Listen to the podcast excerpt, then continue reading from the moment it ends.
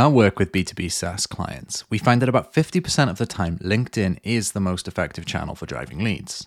And yet, many companies come to us who either haven't tried it because it's too expensive, or they've tried it in a limited capacity and seen subpar results. The reason that LinkedIn works so well for B2B SaaS companies is because you're not guessing who's on the other end seeing your ads. The ability to see the industries, companies, and job titles of your audience is a huge advantage in the B2B SaaS space. At times, you might be paying triple the price, but you're also much more likely to see the right person seeing your ad. Now, we've identified three areas where B2B SaaS companies go wrong with LinkedIn ads. The first one is budgeting. They don't give LinkedIn ads enough of a budget to be successful. The second, targeting. They set up targeting that's too specific, for example, targeting a single job title. Content is the third. They deliver content that doesn't fit the mindset of their target customers when they're using LinkedIn. Now, in this episode, we'll elaborate on these three areas and show you how you can avoid making these mistakes by following the step by step process that we use at Powered by Search to run LinkedIn ad campaigns that get results. I'm Marc Thomas. I'm the head of growth at Powered by Search, and today I'm going to talk you through some of the best knowledge that we have on building B2B SaaS businesses. Now, if any of this is interesting to you and you want to read more, you should go to our website it's poweredbysearch.com and check us out there.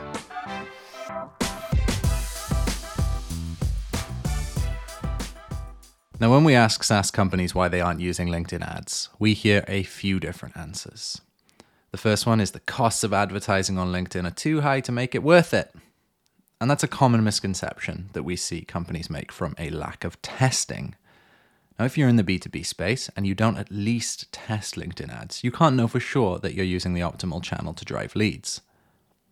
In fact, you might be missing out on a significant opportunity if LinkedIn is actually a good fit, but you simply don't know because you've made the assumption that it won't generate a return.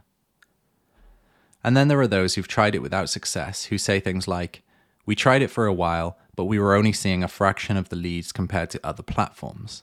Or, we liked the idea of being able to target our ads to specific job titles, but when we tried it, we didn't see the results we were looking for. Now, in our experience, even companies who have tried and failed with LinkedIn ads can get results by dialing in their budgeting, targeting, and content. So let's start with budgeting. LinkedIn requires more budget than other platforms, that's true. And if you give it the same budget as your bottom of funnel Google Ads campaigns, you aren't likely to see the equivalent number of leads. But don't assume that means that LinkedIn won't work for you. Now, when you look at the bigger picture of things, you may be getting fewer leads, but they're actually better quality leads. So your cost per acquisition at the end of the day can be the same, if not better. This is why evaluating lead quality, not just quantity, is an important factor with LinkedIn advertising. The second thing is targeting. Now, a common mistake that we see with targeting is that companies get too specific. For example, if you decide that you want to target landscape designers, you might tell LinkedIn to only show your ad to people with that specific job title. But what about landscape architects or landscaping consultants? There are so many cases where there's a wide variety of potential job titles that could fall into the category of your target customer. But to cast a wide net, you should give LinkedIn a broad title to work with. This causes LinkedIn to show your ads to a range of job titles or levels of job seniority in a given space. And you want to give LinkedIn a direction and a guardrail and see what results come in after all. Then you can see job titles, industries, and company names of the LinkedIn users who are actually clicking and converting, and use that data to refine your targeting as you move forward. And then the third thing is content. Now, we often see companies take an overly direct approach with their ad content by making a hard sell for a product trial or demo. The piece of content in your ad needs to match the mindset of your target customers when they're using LinkedIn. And those are mostly in browsing or networking mindset, not a purchasing mindset. B2B marketers who get this wrong fall into the trap of thinking that because this is a professional social media network and people are on there for a business related purpose, they can get straight to business by offering a trial or demo of their SaaS up front. But think about a business meeting. You would never just dive straight into business. There is always small talk or some kind of relation first. Now, if your SaaS requires a relatively small investment and you offer a free trial with no credit card, this approach of going straight for the offer could work.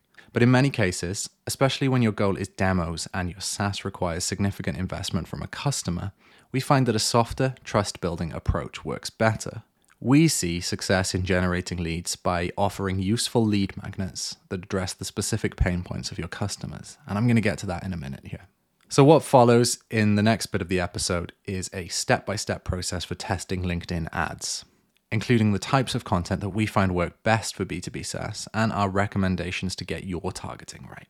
Now, before we begin running ads for a client on LinkedIn, we work with a company to gain a comprehensive understanding of their ideal customer. We use that information to create a campaign that prospects are much more likely to respond to.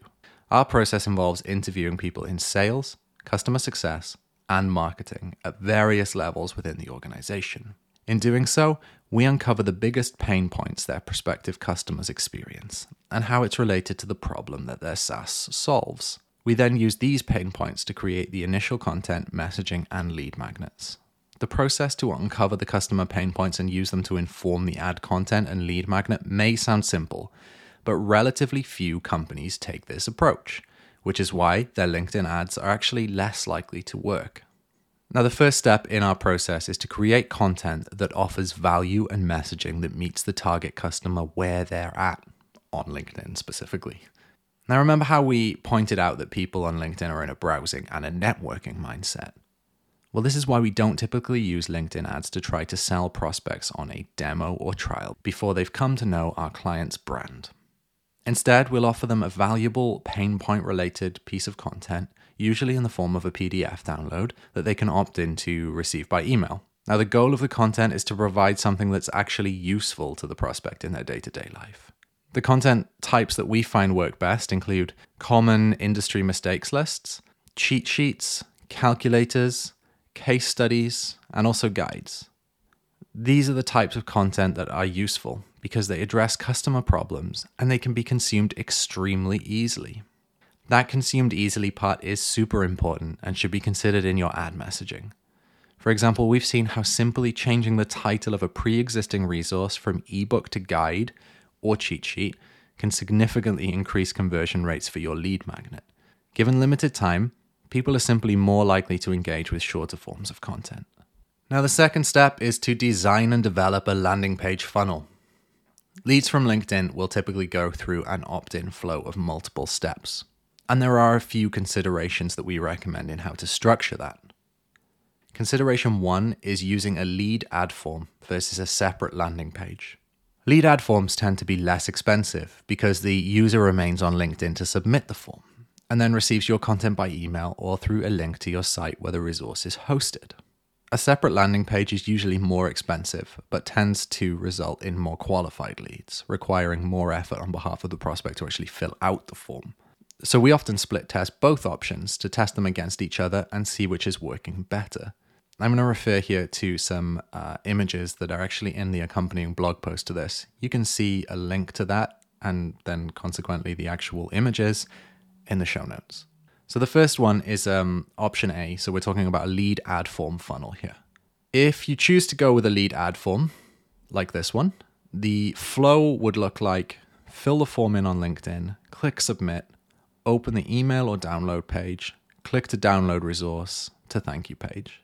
And then option B, which is much differently designed, is a separate landing page funnel. Now, if you choose to go with a separate landing page, the flow would look like click the ad, fill the form on the landing page, click submit, open the email, click to download the resource, and thank you page. The second consideration here is also the thank you page format.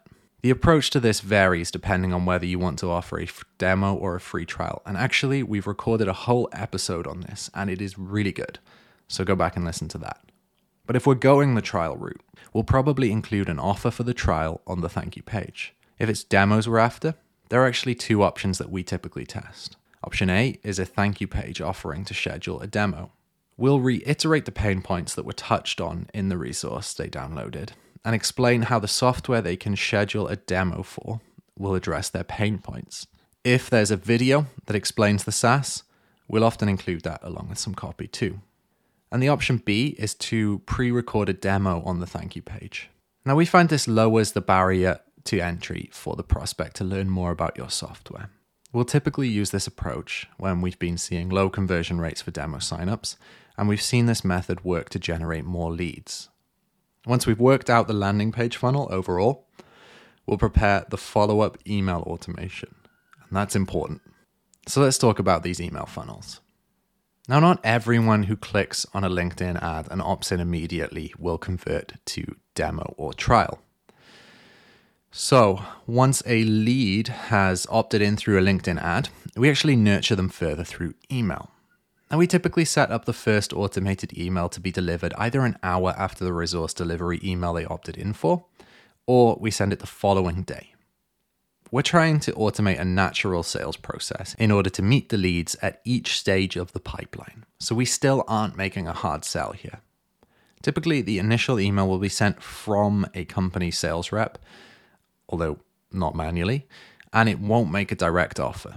Instead, the message will ask a question about their business to open up a channel of communication and get the prospect to begin sharing with you like you would in any sales conversation.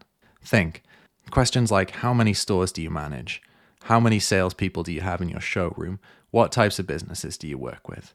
I mean, those are applicable to specific kinds of business you have to think of your own question here. We actually use what types of businesses do you work with a lot.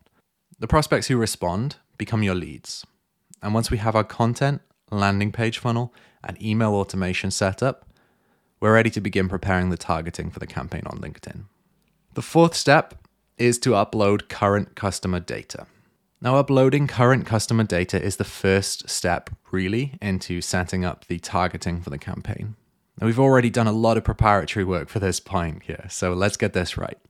The data we upload are just emails of our clients' current customers. Now, doing this serves two functions. Firstly, you can exclude these individuals from seeing your ads because you don't want to show your ads to people who are already your customers. That's a waste of spend.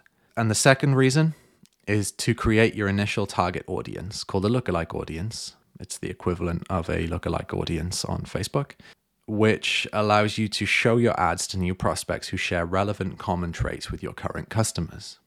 Now, we find that lookalike audiences typically outperform everything else, so we'll use this to run the initial campaign. Our next move is to upload or create a target account list. Let's talk about that now. That's step five. Now, if our client has a list of prospective companies that they want to target, a target account list, that's called, this is the next audience that we'll create and run a campaign for. The reality is, not all companies, especially smaller SaaS companies, are going to have a huge target account list because it requires you to either pay for a software or pay for a data provider to give you a list of emails. The workaround is to make your own with data you collected from your initial lookalike audience campaign. For example, if you go into the demographics in LinkedIn, it'll tell you the company names of all of the users that are seeing your ads. You can create your own target account list based on that. Number six is monitoring LinkedIn ad performance and remarketing. Now, when we're running initial rounds of LinkedIn ads for a client, we're testing it holistically against ads on Google and Facebook as a method to identify which channel works best in the context of their business. We'll track lead quality and customer acquisition costs for each of the platforms to help us make decisions about where we should continue to invest. To determine what is working, we look at a few things. Is the CPA within target? For example, we need downloads or demos at $75 per demo to stay profitable. Is this in target? Then, based on all the targeting we're running, which campaigns are the top performers? We'll prioritize the budget there in future. If the results are not this cut and dry, we'll review audience data to confirm the targeting is spot on. For example, we'll ask Are these users in the right industry? Are these the right job titles? Typically, we're doing omni channel remarketing to nudge engaged audience members down the funnel, but we'll save our explanation of this process for another day. Let's talk about some LinkedIn ad placement best practices. In terms of ad placement, we typically stick to in feed sponsored content with a single image or video paired with copy. We'll also use sponsored InMail, ads that show up in your messages, but primarily only for retargeting accounts that we've engaged with already. We won't use it with a general audience or as a first touch point. And you should always be conscious of the fact that ads that show up in people's messages are more intrusive and need to be used appropriately. We might use sponsored InMail to reach out to people who have already downloaded a lead magnet and are familiar with our company. And it'll usually be a softer engagement like an event invite or an additional resource. We actually don't do text ads that show up on the right on the desktop version of LinkedIn because people are great at ignoring the right sidebar ads. Let's pull this all together here. LinkedIn is the primary channel driver for about half of our B2B SaaS clients. If you're in the B2B SaaS space and you haven't tested out ads there, you may be missing out on a significant opportunity to reach the right audience and drive leads. If you have tried LinkedIn ads without the results you were looking for, we hope that the above process can act as a guide for you to give it another shot. I'll see you next time. Now, if you enjoyed that today and you want to do something about your B2B SaaS marketing, you should get in touch with us. You can do that by going to poweredbysearch.com and checking out our assessment page, or you can browse the case studies and blogs that we have on the site. Now, if you're not ready to do that, definitely say hi anyway. You can ping me on Twitter. I'm at I am Marc Thomas, that's Marc with a C. Or you can ping our founder and CEO, Dev Basu, and connect with us there. Looking forward to seeing you again for another episode.